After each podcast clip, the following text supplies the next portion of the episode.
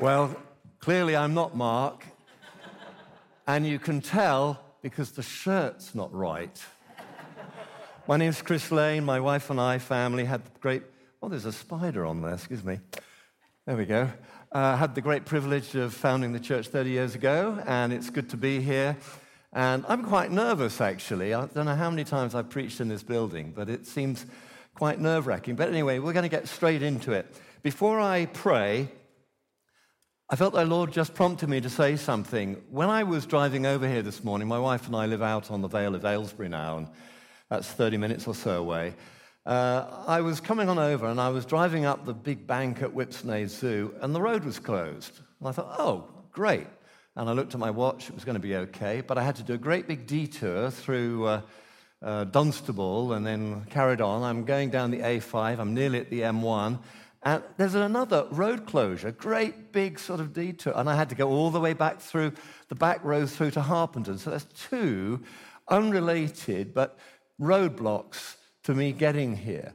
Now, I just want to say this that if you in your life are currently experiencing an unexpected roadblock, you know, we all, you know, life is difficult. Jesus said, In this life you'll have many troubles. But don't worry, I've overcome the world and all the rest of it. But you know, every now and then something comes out of left field that thwarts you. And I just want to say to you the Lord says to you, I'm with you. Keep your eyes on the goal, the vision, the place, or whatever it is you want to be. Don't panic, even though time may be tight, or money may be tight, or other circumstances may be, uh, may be sort of pressing upon you. And just look for that sort of narrow way around that obstacle. So if you are in the middle of a situation where suddenly something's cropped up which has thwarted you, or if something crops up this week, don't panic. Don't panic. Keep your eyes on the goal and look for that way round. That's maybe a little word for somebody, a word in season at some point. Bless you. Okay, let me pray.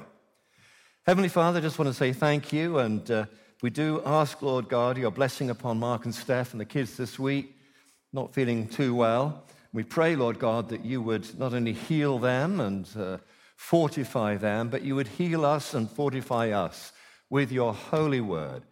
And everyone said, Amen. Well, I guess, like me, you've been enjoying the teaching. We've had some uh, great teaching from Mark, great teaching from Denise. I always enjoy Denise's speaking. She's just such a natural. And all, I always seem to come away from one of her sermons with, with something to think about. And I love that. I love that. And I, this week, am, uh, I'm not sure whether it's rounding off the series so much as just being one of those occasions when, uh, uh, you know, I've got the last thing on the list. But this week, I'm going to be talking about the sword of the Spirit, which is the Word of God. The sword of the Spirit, which is the Word of God. Now, I'm going to unpack this a bit, but before I do that, I want to just tell you right at the beginning what the punchline is. The sword of the Spirit is not so much about the weapon itself, but who wields the weapon. Who wields the weapon? And that really ties into so much of this teaching so far when you know, we've looked at the helmet, the breastplate, the belt, you know, the shoes, and all the rest of it. And in all of these things, they are not only God's armor for us, God's protection, but every one of them deals with an inner journey, with transformation. And I think one of the things that, you know, naive Christians or newbie Christians, and it's, you know, everybody's a naive and newbie at some point in their life, they tend to think that if you just quote scripture in the situation, that is enough. It, it isn't. You know, it isn't. It's about who we are becoming in Christ. So, yeah, the sword of the Spirit, we're going to look at that. But actually, it's what God is already doing in us to transform us into the image of Christ that gives us the weight and the power. For example, let me just say this, just an illustration which will bring that well. You know, imagine that you were a Roman centurion and you had a bit of leave, you're at home and you're in your, you're sort of on your patio or something, and suddenly you hear your sword, your short sword, they called it a gladius, being dragged upon along the floor. Instantly, you know what that is. That's your two and a half year old son who's gone into your bedroom and helped himself to the sword and he's dragging it across the floor. It's too heavy for him. And so you shout, Romulus, put it back.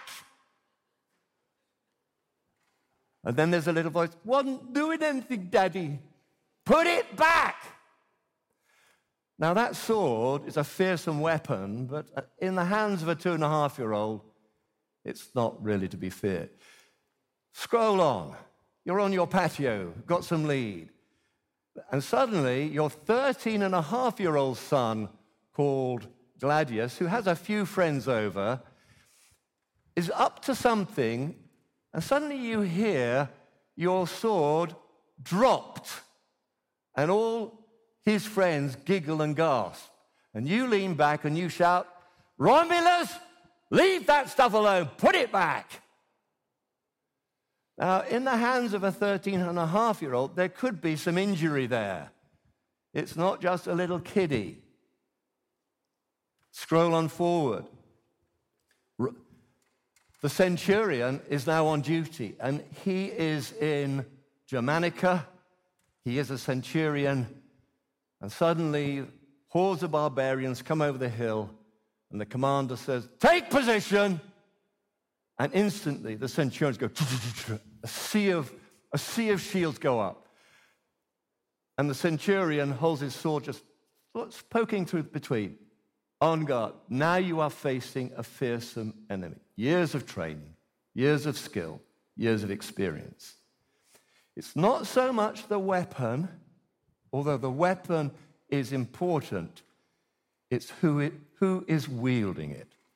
Okay, let me just now take us back to the scripture. And because we've kind of chopped it up, what I want to do is just read this passage of scripture from the, uh, about the armor of God, just so that we get the context a bit and also so that we can uh, ask a few questions of the text. So we're looking at Ephesians chapter 6, beginning at verse 10. And it says this Finally, be strong in the Lord and in his mighty power. Put on the full armor of God so that you can take your stand against the devil's schemes. For our struggle is not against flesh and blood, but against the rulers, against the authorities, against the powers of this dark world, and against the spiritual forces of evil in the heavenly realms. Therefore, put on the full armor of God, so that when the day of evil comes, you may be able to stand your ground. And after you have done everything, stand. Stand firm then, with the belt of truth buckled round your waist, with the breastplate of righteousness in place, and with your feet fitted with the readiness that comes from the gospel of peace. In addition to all of this, take up the shield of faith with which you can extinguish all the flaming arrows of the evil one. Take the helmet of salvation and the sword of the Spirit, which is the word of God. I wanted to read the whole thing just to remind you of where we've been over the last few weeks, but also because it reminds us of the battle that we're in. And there's something interesting here I want you to note. What does Paul say? Can anyone you know, earn a brownie point here about the nature of our struggle? Who is our struggle against? Just shout it out. Satan, yeah. Thank you. Powers and principalities. That's the sort of area I'm, I'm looking for. It says here powers of this dark world, spiritual forces of evil in the heavenly realms. Our struggle is not against flesh and blood. Interesting. These are pretty heavy duty things. These are, these are things that are enormous insurmountable. These powers that we're against are, are overwhelming for us, for you, for me. And yet, Paul tells us we're in this battle. And what have we got? A short sword. Excuse me, a two foot short sword, the gladius, and we're in that. But I want a nuke. You know, I want an aircraft carrier. I want, if, if that's the battle, then I want something a bit more than a short sword. The point here is that, of course, this battle is a cosmic battle, and Jesus has already won. Somebody pretend you're a Pentecostal and shout hallelujah. Woo! Mark's not here, so I can do things like that, you see. So it is, it is a cosmic battle, but we're not called upon, we're not called upon to fight personally these enormous, titanic, cosmic foes, because Jesus has already done that. The victory is assured. The victory has been won. The, where was it won? It was won on the cross at Calvary where Jesus took our sins upon himself and died on the cross, substituting himself for us and offering to God a perfect sacrifice, a perfect sacrifice, so that even though he died, we might live. That was the battle. It was the battle for the souls, the hearts, the minds of, of humanity through every generation.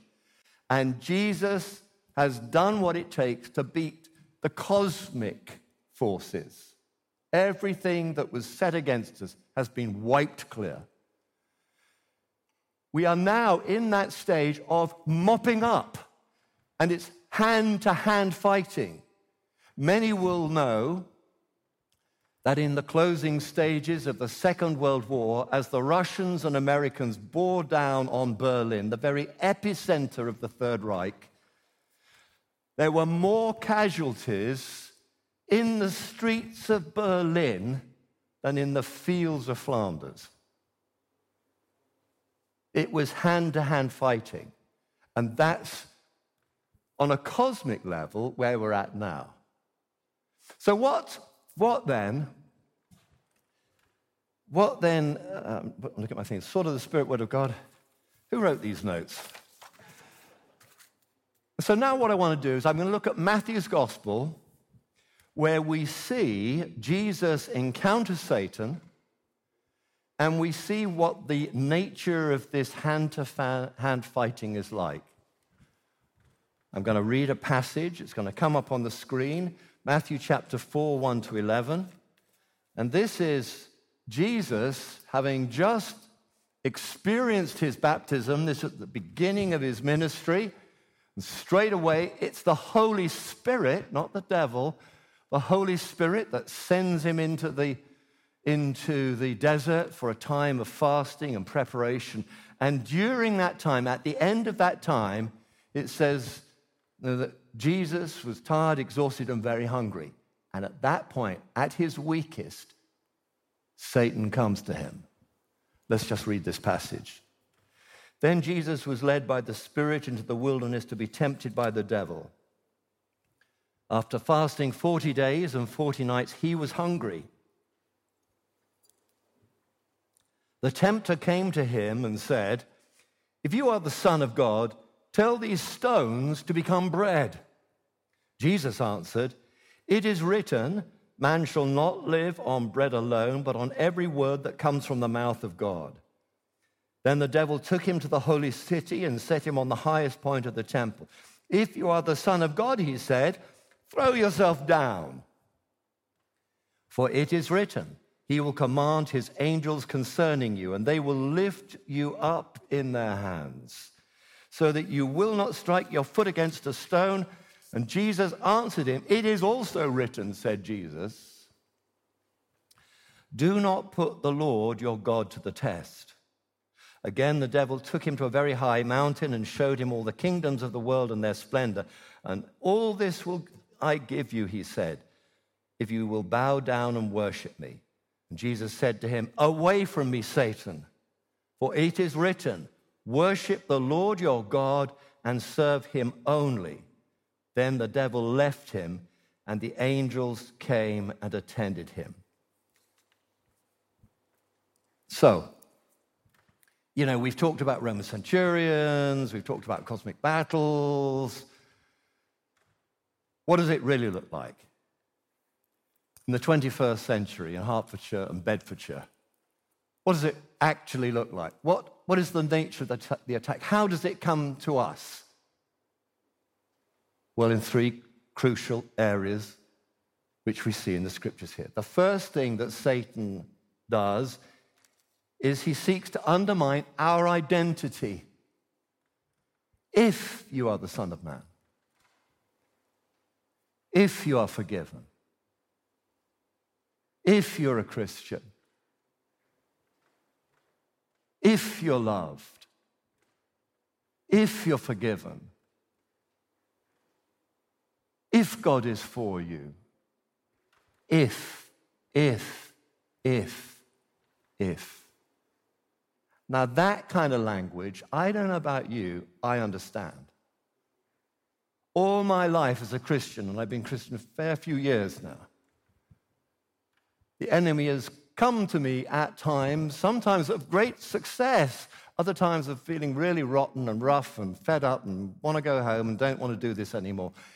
And Satan comes with that question huh, Vicky, call yourself a Christian. It's a joke. You're a joke. Loved? Why would anyone love you? Why would anyone love you, much less God?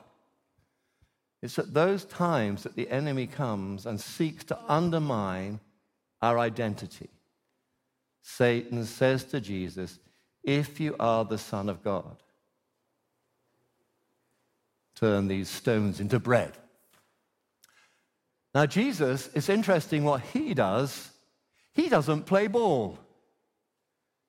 You know, if somebody says to you, you know, it, it, you know, if you're a mechanic, why can't you fix my car? Well, that demands a quest, uh, an answer. Well, I am a mechanic, actually. Mind your backs and let me get through. Satan asks a question which inclines us and seems to demand a response. You call yourself a Christian? And all too often we buckle and say, I know, I really messed up. Oh, I'm a bad person. Satan, uh, Jesus ducks all of that. He doesn't play that game. It's very interesting. What Jesus does is he says, Man shall not live on bread alone, but on every word that comes from the mouth of God. All too often, in this inner spiritual life, we let Satan dictate the, the, the, the board game, the game of play. It's a bit like David and Goliath. You know, I've always said that one of the big mistakes that the Israelites made was allowing the Philistines to dictate how the battle would run. You know, man for man, quite probably the, the Israelites could have beaten Philistine, but just because a great big hairy bloke comes forward and says, Whoever defeats me, well, then we will be subject to you. But if you don't defeat me, you lot will be subject to us. Well, they, who, who, who said that those were the rules of encounter? I mean, they should have said, Yabu sucks. We're not playing that game. But they bought into it. Oh my gosh, he's really big and he's really hairy, and who can we get to fight him, you know?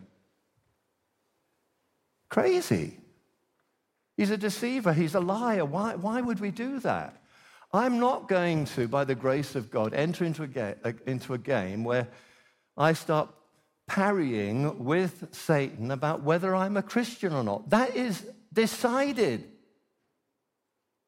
Not because of me or because I've said it was a good idea, but because Jesus has said that if you turn to Him and call upon Him and ask Him to forgive your sin, you have passed from darkness into light. That's God's word, not my decision.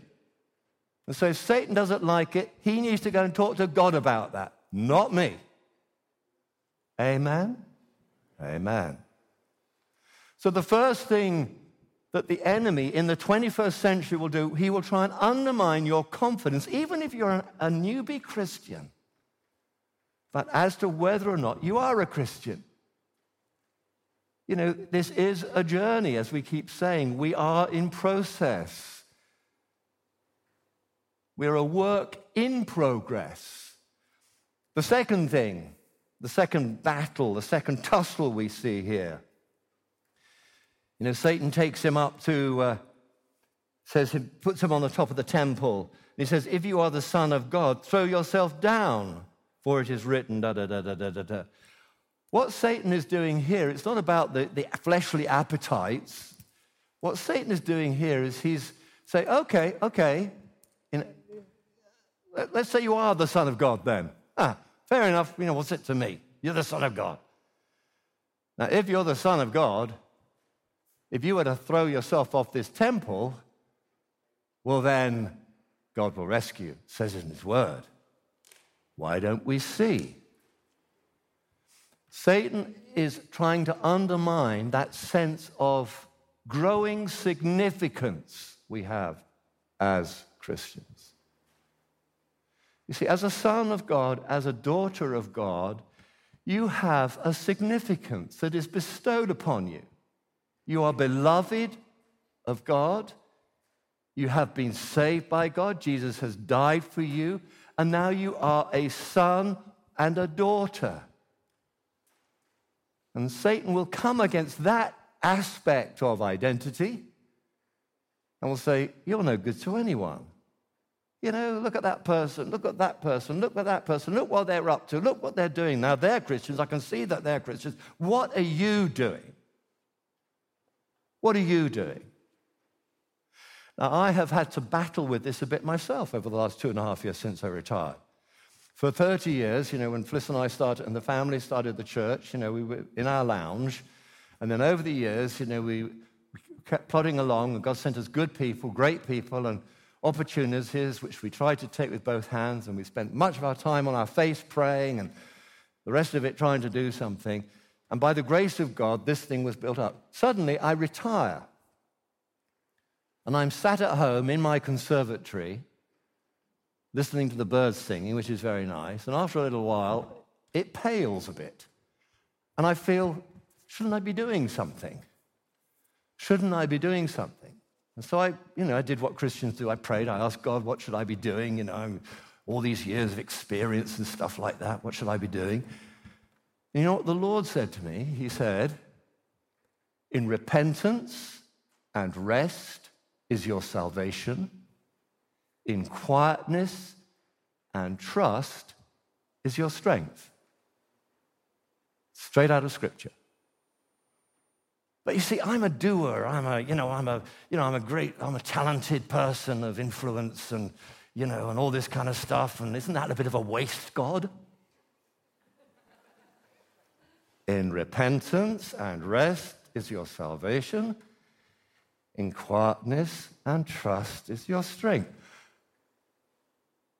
Yes, but there must be something I can do. I mean, in repentance and rest is your, and so on and so forth.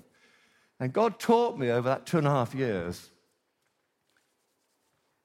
that while He loves me and He loves working with me and He gave me a task to do, He doesn't need me to do anything for Him because He's done it all.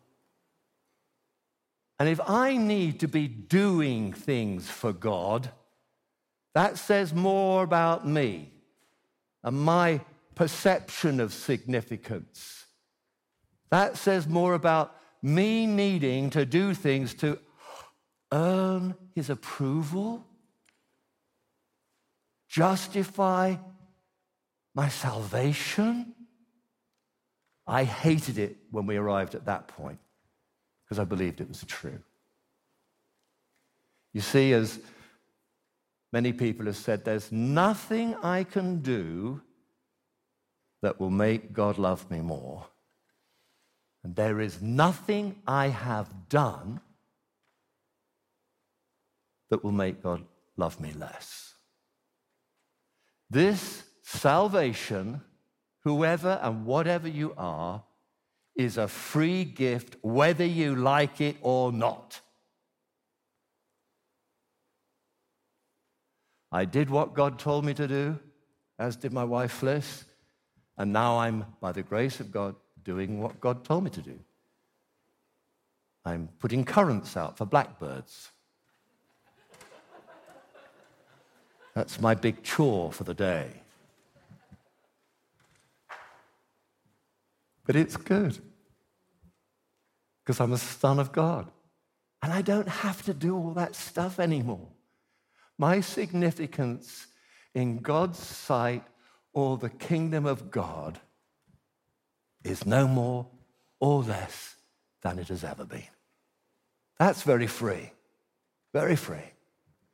The last aspect of this assault is very blatant, very blatant. It says that uh, Satan took Jesus to a very high mountain and showed him all the kingdoms of the world and their splendor. All this I will give you if you will bow down and worship me. This goes to the very heart of the matter. We've talked about identity, we've talked about significance. This actually goes to the very heart of your and my purpose. Do you know what that is? The heart purpose of every man, woman, and child on the face of this earth is to worship God, to love Him, and enjoy Him forever. I'll say that again. The heart, root, purpose of every man, woman, and child on this earth is to worship God, to love Him, and enjoy Him forever. That's why we're here. That's what it's all about. We, as created beings, are called to delight in worshiping God. So when Satan says, Look, I don't know exactly what you're about, Jesus, but I've got a pretty good idea. You've come to take it all back, haven't you? You don't need to go through all that hassle. You don't need to go to the cross. You don't need to endure the, you know, the cynicism of the Pharisees. Just bow down and worship me. And Jesus, without any hesitation, ignores the shortcut ignores the presumption of the question and simply says, You shall worship the Lord your God and serve him only. End of story. Satan leaves. In the 21st century, in Hertfordshire, Beds and Bucks, or wherever it is you live, Satan is still coming at us in the hand to hand fighting of our daily lives trying to undermine our identity in Christ, the significance we have, the importance as a son and daughter of God, and our heart need to worship God. If you don't worship God, you'll worship something else. As Bob Dylan, who many of you will know and others will not know, said, You've got to serve somebody whoever and whatever you are. That's the way we're made. That's the way we're made. So that's how the, the fighting manifests itself. So, how are we then to wage war? It's interesting because all the other aspects of the, of the armor have been defensive. Keeps your, you know, your, your chest safe, your head, your shield, you know, Sandals are the good news, hopefully, not so that you can run away more quickly. But this is an offensive weapon the sword of the Spirit, which is the Word of God. The Word of God. The Word of God. Where have I heard that before? The Word of God, the Word of God. John's Gospel. The Word became flesh and dwelt among us. Jesus himself is the Word of God, the spoken word, the creative word. Hebrews says that through him all things were created. In Genesis, God spoke the word and creation happened. So the sword of the Spirit is not this brand new heavy Bible, which I bought on Amazon. I couldn't find my preaching Bible, would you believe it? So frantic orders on Friday and new Bibles arrive. And this is the Word of God. But I don't know, it's a pretty heavy one. It make, not, doesn't make much of a weapon, really, I suppose. The Word of God, the Spirit, is He who dwells within us. That's why, as we walk with Christ and as He works His image in us, we become more like Him. We've seen quite a bit of scripture, but I just want to look at this last little piece Colossians 3, verses 12 to 17. This outlines the process, and there are other places in scripture that do the same thing. Says here in Colossians 3:17, let the peace of Christ, don't, don't worry. Jesus has the victory. The battle is won. Let the peace of Christ rule in your hearts, since as members of one body you were called to peace, and be thankful. Gratitude. That in itself is a powerful weapon. Let the message of Christ dwell among you richly as you teach and admonish one another with all wisdom through psalms, hymns, and songs from the Spirit, singing to God with gratitude in your hearts. And whatever you do, whether in word or deed, do it all in the name of the Lord Jesus, giving thanks to God the Father through him. As we focus on the peace of Christ, whatever obstacles get thrown up in our way, as we repent, oh God, I really like that. Thank you for showing me that. Lord God, forgive me and give me grace to overcome that. As we rest in Him, I, I, really feel I need to be doing something. Okay. Yes. Oh, sorry, Lord. As we give thanks. Lord, oh, you know, I, I would really love that new car. Oh God, if I could just get that new job. Oh God, if my kids would just behave a little better. Oh God, if I could just get to sleep. All of these things that assail us. If we can just breathe deeply take a moment and say, Thank you, Lord. Yeah.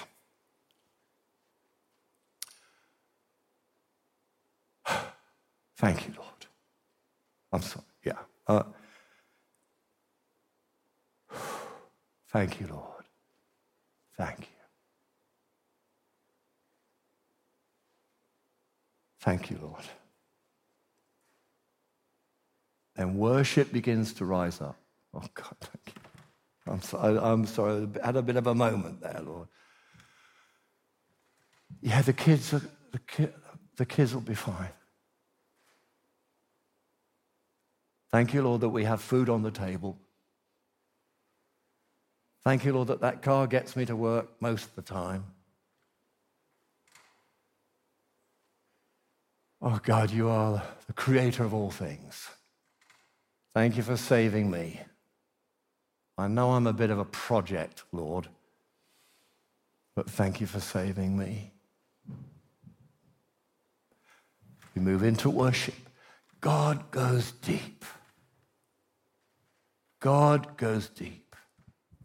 And as God goes deep, we are transformed into the image of his son Jesus. And as that happens, we grow, unbeknownst to us, in spiritual discernment and authority. You see, the sword represents power, but you need authority and skill to use that effectively. A two and a half year old can drag it across the floor, but you need spiritual authority to wield it. And as you do that, unbeknownst often to yourself, you become a fearsome warrior in the kingdom of God. I kid you not, although slightly in jest, that as you walk down the street, demons step into the curb to let you pass. In the scriptures in Acts 19, it's rather amusing. There's a, an account of some uh, professional exorcists who saw what Jesus was doing, casting out demons, and so they tried it, and they used the name of Jesus. They were just kind of, you know, oh, it's a good thing here. Okay, right. Okay, this Jesus, let's try this Jesus thing. So somebody brought them a, ch- a child or someone to, who was demon possessed to be ministered to, and they said, In the name of Jesus, we cast you out. And the demon spoke up and said, Now, wait a minute. Paul, I know. Jesus, I know, but who the hell are you? And he gave them a right old knocking about, and they had to flee down the street. Excuse the language. You see, as we grow in Christ, we become fearsome warriors in Christ. You may not feel like that, but that's how you are perceived. That's the authority you have as you wield the word of truth in the kingdom that God is creating around us. I'm going to finish with this.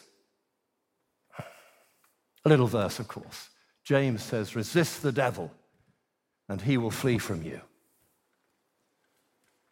This awesome archangel who thought he could dethrone God and fell in disgrace from the heavenlies Satan himself will flee from you as you mature in Christ and minister with his word, quoting scripture if needs be, mindful of his word always, allowing Christ to minister through you. Over the ta- past two and a half years, what I have been able to do is read and uh, pray and I have found myself being mentored, and I use that word very often. People say, you know, will you mentor me and stuff like this. You know, it's great if you have a face to face mentor, but actually, actually, the resources that are available in the, in the form of books and, and now, you know, video and YouTube and the internet are astonishing. And you know, those saints that have gone before can mentor us. So I say I've been, I've been mentored over the last two and a half years by uh, the Puritans, 17th and 18th century writers, writing about their experience. Now, they were not as Pentecostal as we would be, as charismatic, but I have found in the process and the part of the journey I, I'm on, them to be a rich source of encouragement and challenge. I want to finish by reading this. I'll pray after this, but this is entitled The Servant in Battle. The language is a little ancient. Just listen. O Lord, I bless thee that the issue of the battle between thyself and Satan has never been uncertain and will end in victory. Calvary broke the dragon's head, and I contend with a vanquished foe who, with all his subtlety and strength, has already been overcome. When I feel the serpent at my heel, may I remember him whose heel was bruised, that's Jesus, but who, when bruised, broke the devil's head. My soul, with inward joy, extols the mighty conqueror. Heal me of any wounds received in the great conflict. If I have gathered defilement, if my faith has suffered damage, if my hope is less than bright, if my love is not fervent, if some creature comfort occupies my heart, if my soul sinks under the pressure of the fight, rescue me. O thou whose every promise is balm, every touch life, draw near to thy weary warrior. Refresh me that I may rise again to wage the strife and never tire until my enemy is trodden down. Give me such fellowship with thee that I may defy Satan, unbelief, the flesh, the world, with delight that comes not from a creature and which a creature cannot mar. Give me a draught of the eternal fountain that lieth in thy immutable, everlasting love and decree. Then shall my hand never weaken, my feet never stumble, my sword never rest, my shield never rust, my helmet never shatter, my breastplate never fall, as my strength rests in the power of thy might. Amen. Let me just pray. Would you mind standing?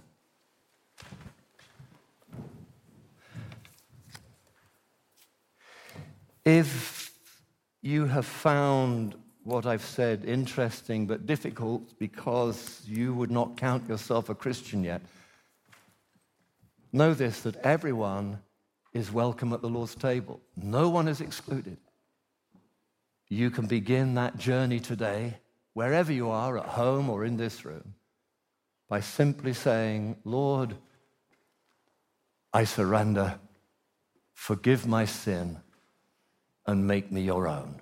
Now, if you want to do that today, please, one of the team will pray for you here, but also on the uh, screen there should be a little indicator button. I'm I can't remember what it looks like, but make that step. Now, let me pray. Heavenly Father, thank you. Thank you for your word, which instructs, instructs us. Thank you, Jesus, that you are the word of God, which works within us. Thank you, Holy Spirit, that you are the minister of the word of God that comes in power through us. And we pray, Lord God, that we would not just be talkative little Christianity, as G.K. Chesterton once said, but that, Lord God, we would be fearsome warriors in whom the person of Jesus is making himself known. And everyone said, Amen.